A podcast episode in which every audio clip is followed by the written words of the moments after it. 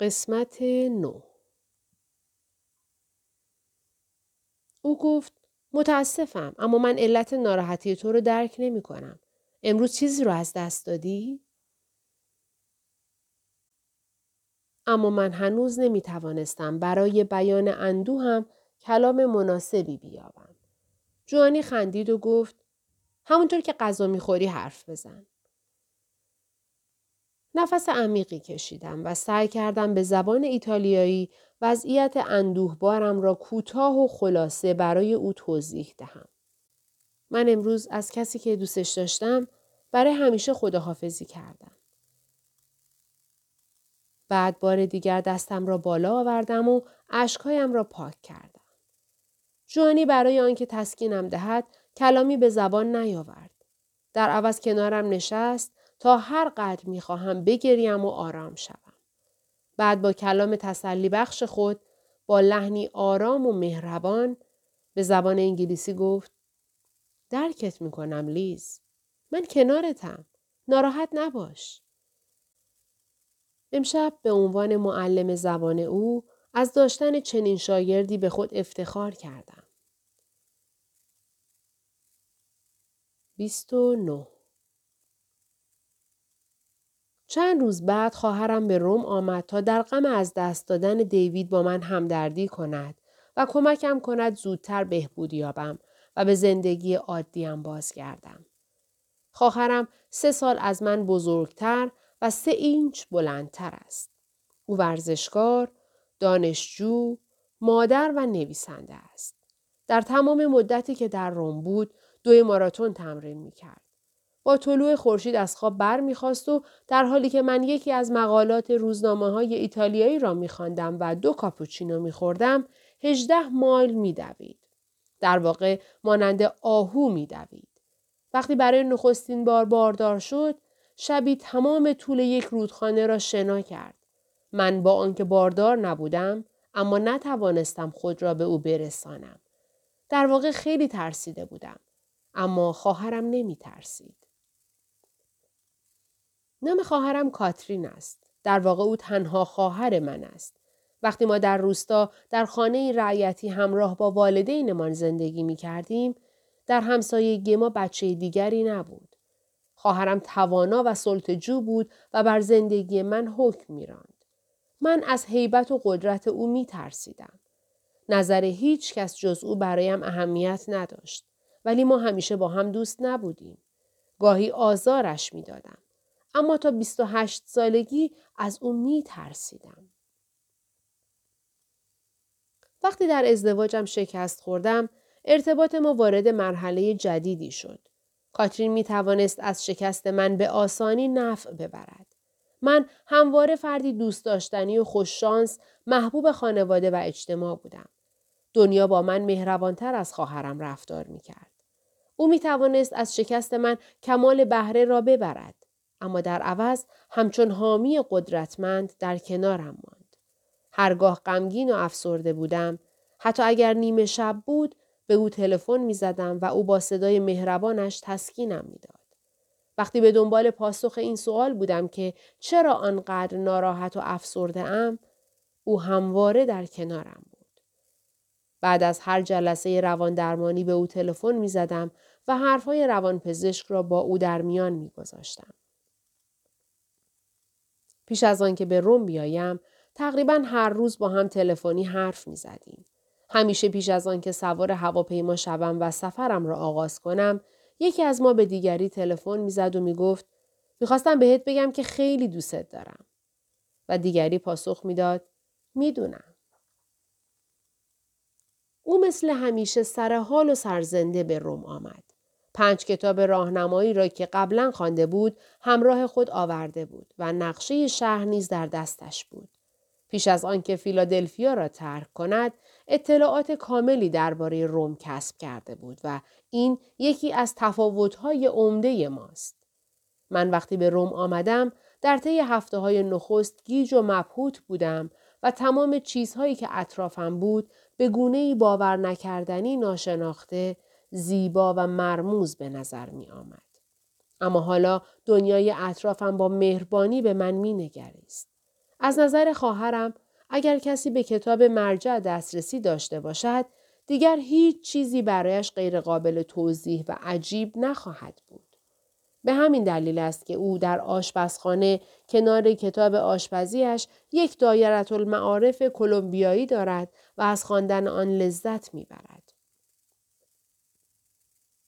به این ترتیب خواهرم به روم شهر جدید من آمد تا مرا ببیند و بعد روم واقعی را نشانم داد.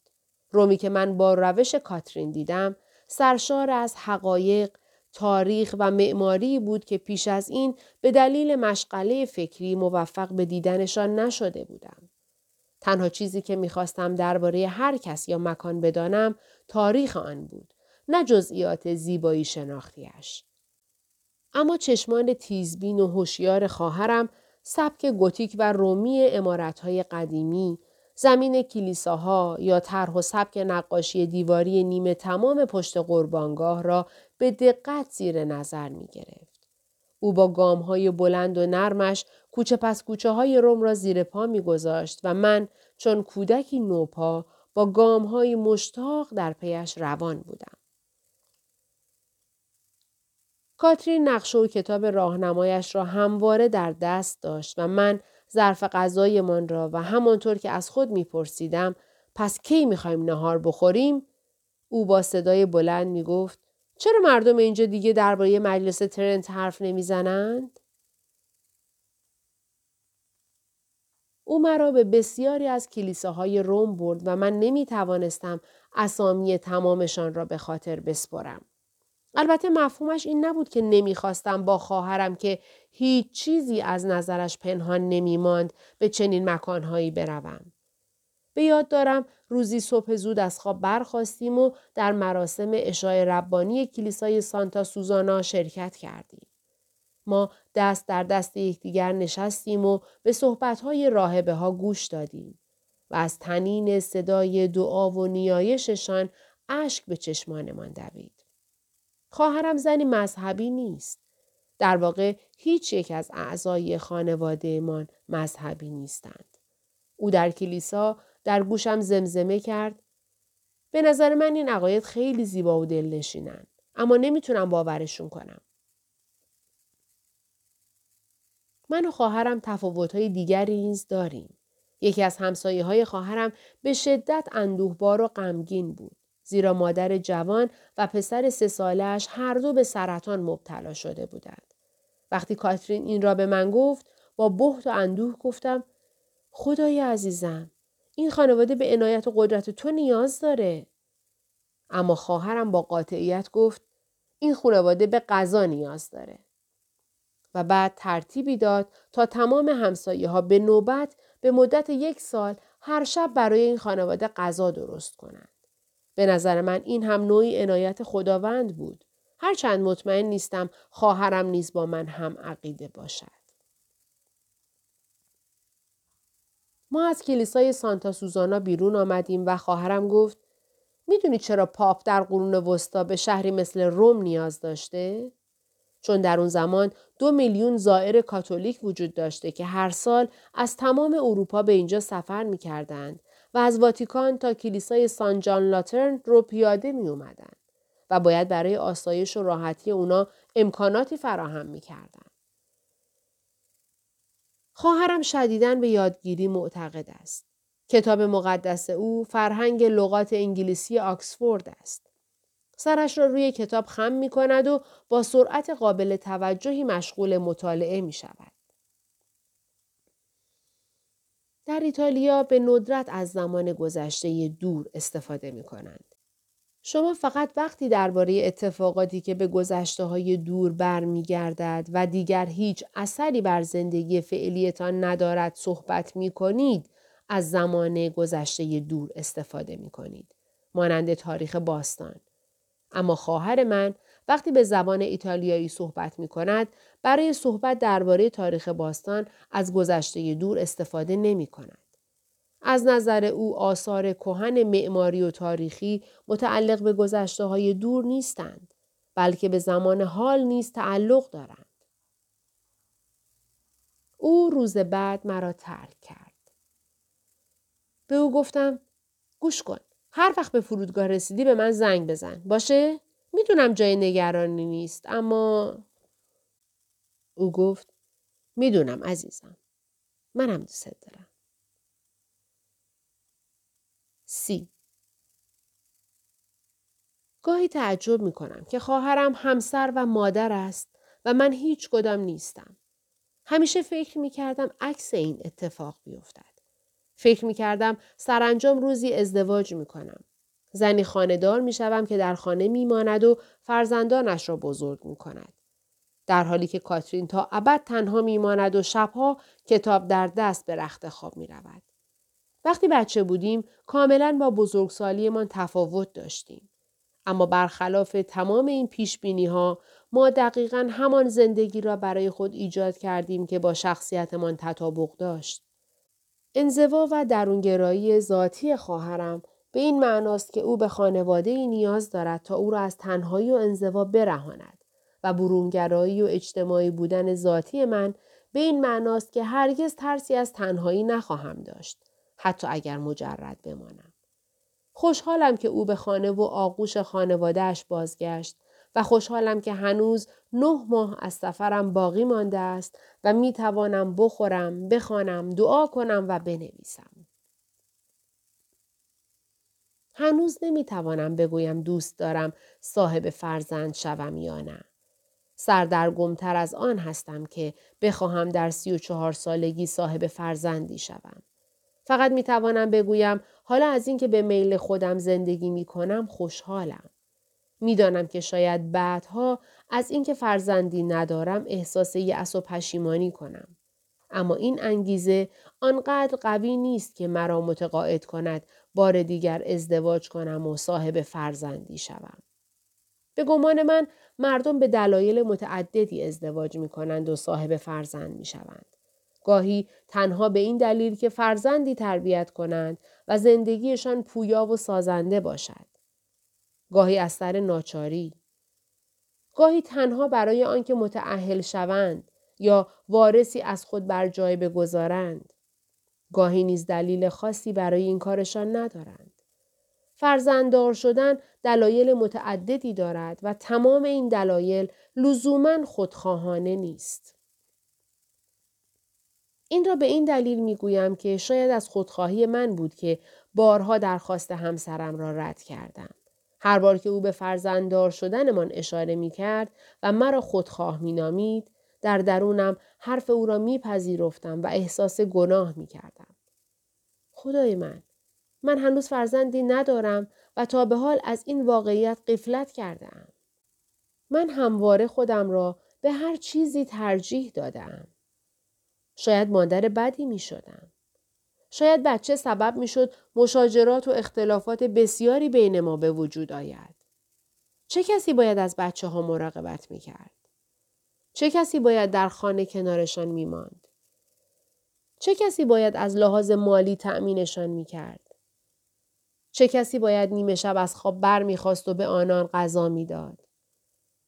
وقتی زندگی مشترکم بسیار تحمل ناپذیر و دردناک شده بود، به یاد دارم روزی به دوستم سوزان گفتم من نمی‌خوام هم تو چنین وضعیت دردناکی بزرگ بشن. او گفت چرا حرف زدن درباره این به اصطلاح بچه ها تو تموم نمی کنی؟ بچه ای در کار نیست لیز. چرا قبول نمی کنی که دیگه نمی‌خوای با بدبختی و شکنجه زندگی کنی؟ به خاطر دارم یک بار در نیویورک به مهمانی دعوت شدم. میزبان زوجی بودند که هر دو هنرمندان موفقی بودند. یک فرزند داشتند و مادر نمایشگاهی از جدیدترین نقاشیهایش برپا کرده بود. به یاد دارم که این زن، مادر، دوست عزیز من و هنرمند موفق علاوه بر آنکه سعی می کرد به عنوان میزبان از مهمانانشان پذیرایی کند، مراقب کودکش نیز بود و همزمان درباره آثار هنریش به مهمانان توضیح می‌داد. هرگز کسی را در زندگیم ندیدم که آنقدر از خواب محروم باشد. هرگز فراموش نمی کنم که چگونه نیمه شب دستش را در وان دستشویی پر از ظروف فرو برده بود و مشغول شستن ظرف ها بود. در حالی که شوهرش متاسفم که این را می‌گویم قهوه در دست نشسته بود و تلویزیون تماشا می کرد.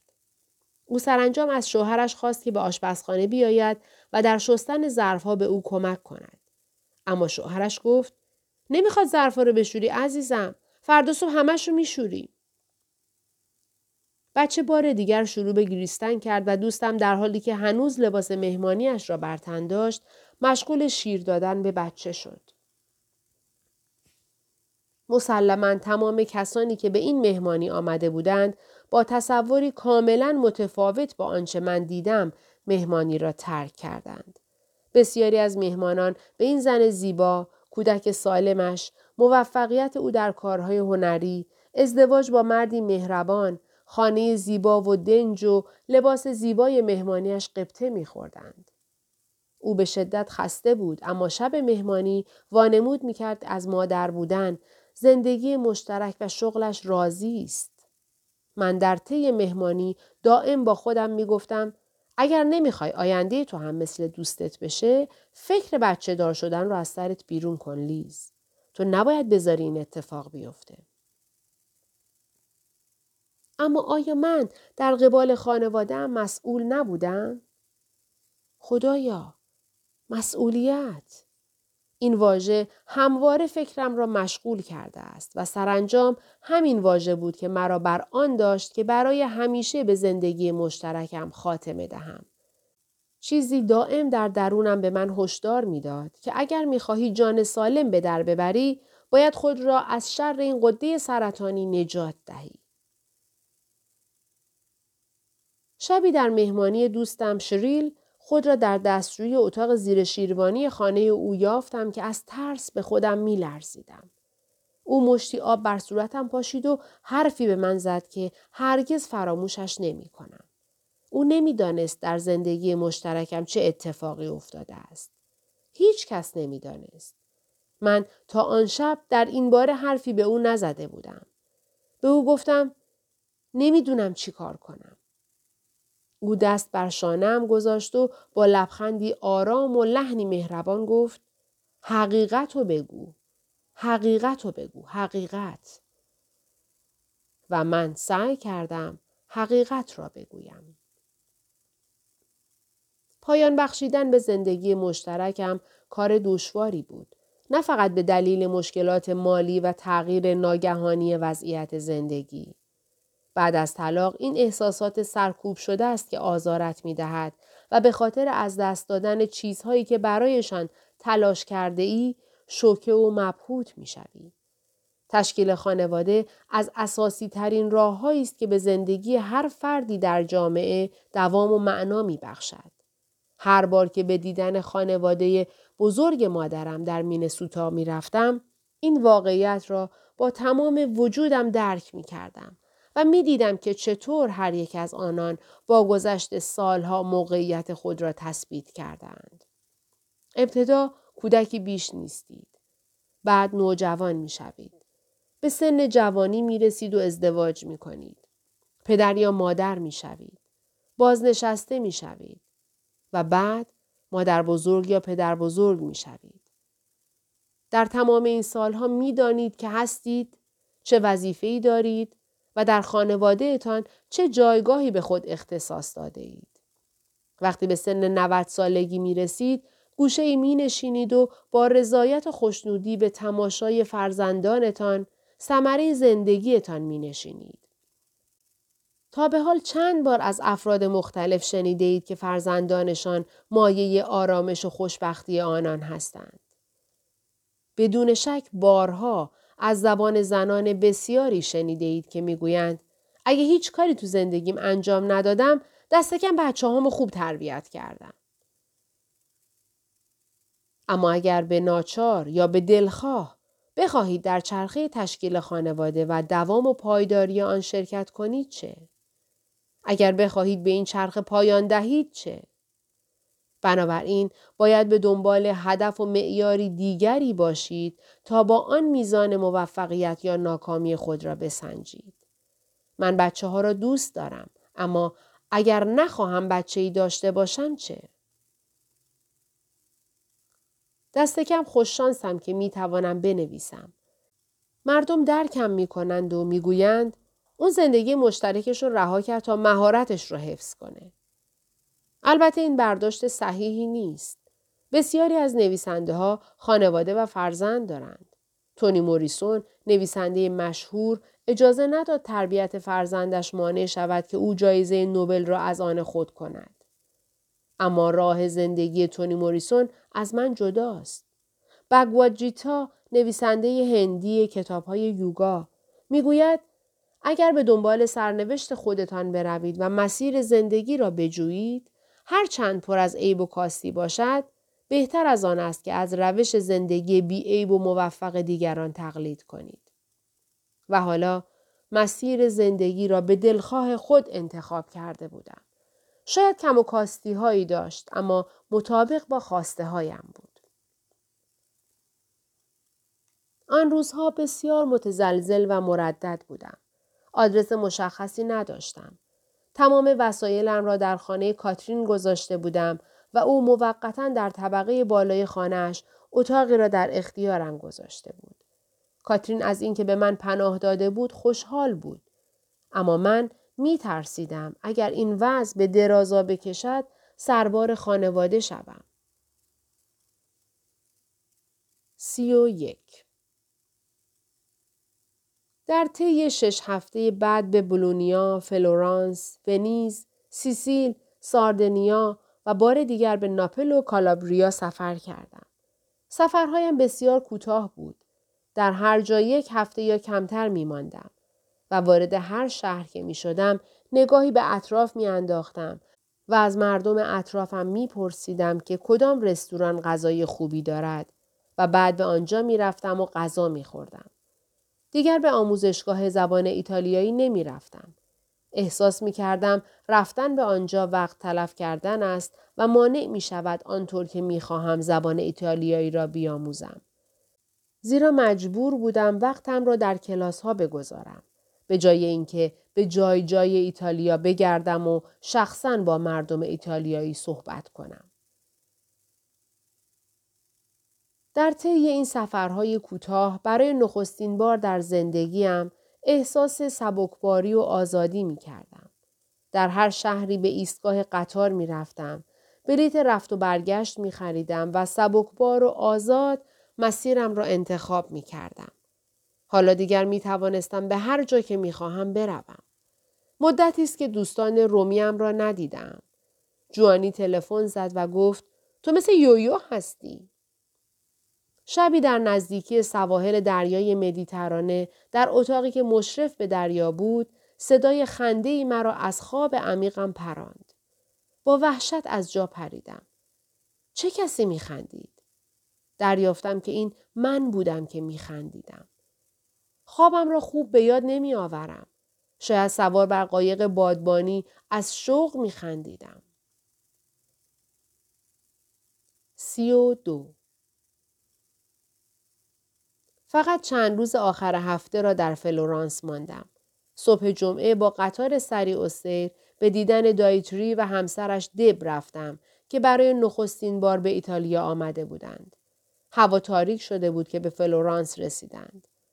بعد به اتفاق پیاده به کلیسای جامع شهر رفتیم که در عظمت و زیبایی می درخشید.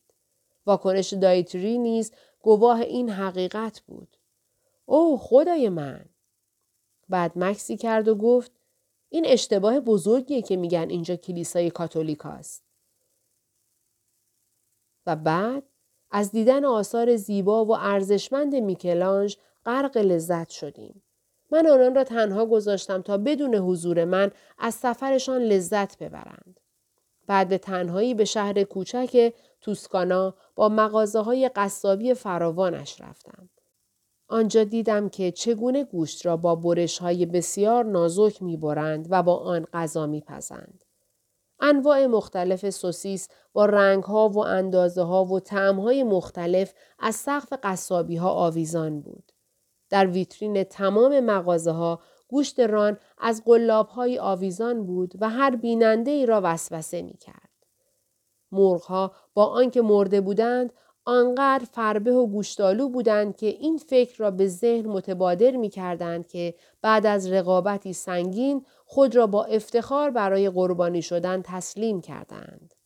اما شاه بلود، هلو و انجیر مغازه ها نیز دست کمی از گوشت های فوقلاده این شهر نداشت.